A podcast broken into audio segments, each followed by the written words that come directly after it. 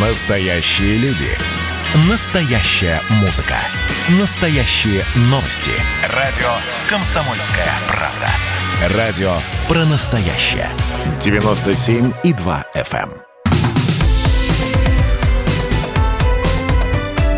Как дела, Россия? Ватсап-страна! Это прямой эфир радио «Комсомольская правда». Продолжаем а, обсуждать вместе с вами темы. И вот автомобильная э, рубрика, автомобильная тема, э, традиционная. Мы стараемся следить за новостями, которые так или иначе касаются автомобилистов. Это и цена на бензин, это и парковки, это и ОСАГО. И вот но, новости, новинка. С 1 мая в России меняются правила покупки автомобилей с пробегом. Владельцы таких машин смогут заключать и расторгать договоры купли-продажи с помощью сайта госуслуг.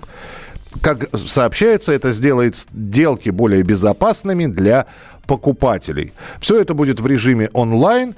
Подписываться документы электронной подписью, и автоматом они отправляются на регистрацию э, в ГИБДД.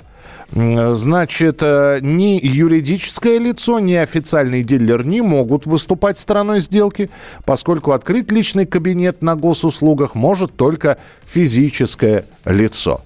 Ну, есть ли здесь подводные камни? Я один увидел, сейчас о нем спрошу у Владимира Пастанюка, адвоката, он с нами на прямой связи. Владимир, здравствуйте. Добрый день, рад слышать вас. А, и мы вас рады слышать. Вот какой я подводный камень во всем этом услышал. Сделка купли-продажи, вот э, она, как говорят, деньги любят тишину. Человек продал машину, получил, ему там перевели, наличными отдали. И все это между собой. Ну вот э, один, потом он пошел, снял с учета, другой взял автомобиль купленный, поставил на учет. Все.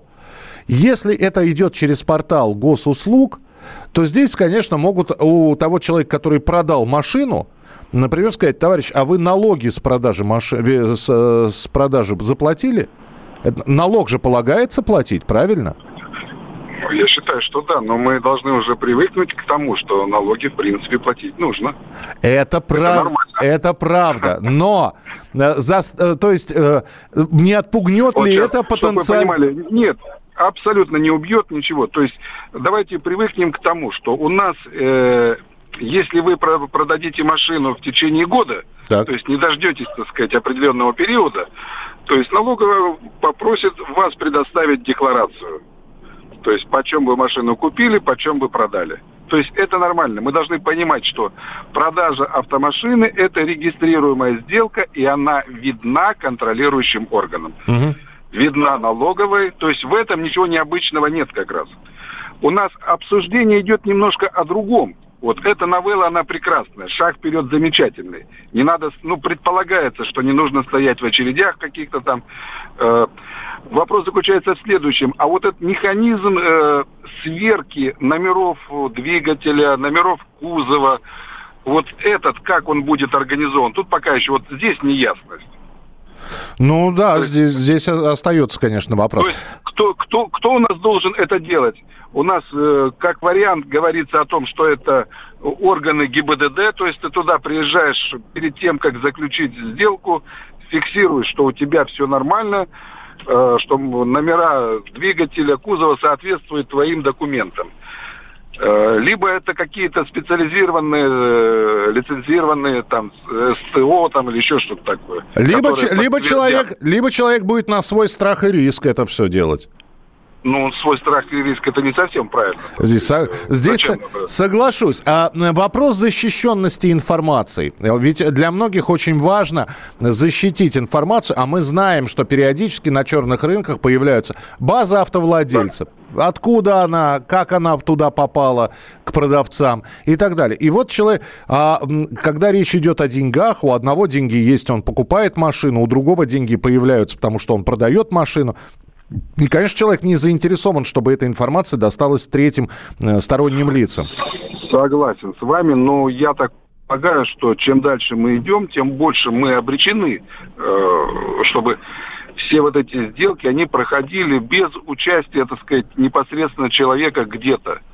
То есть у нас э, защищенная электронная подпись, это уже есть, угу. уже немалое количество людей этим пользуются.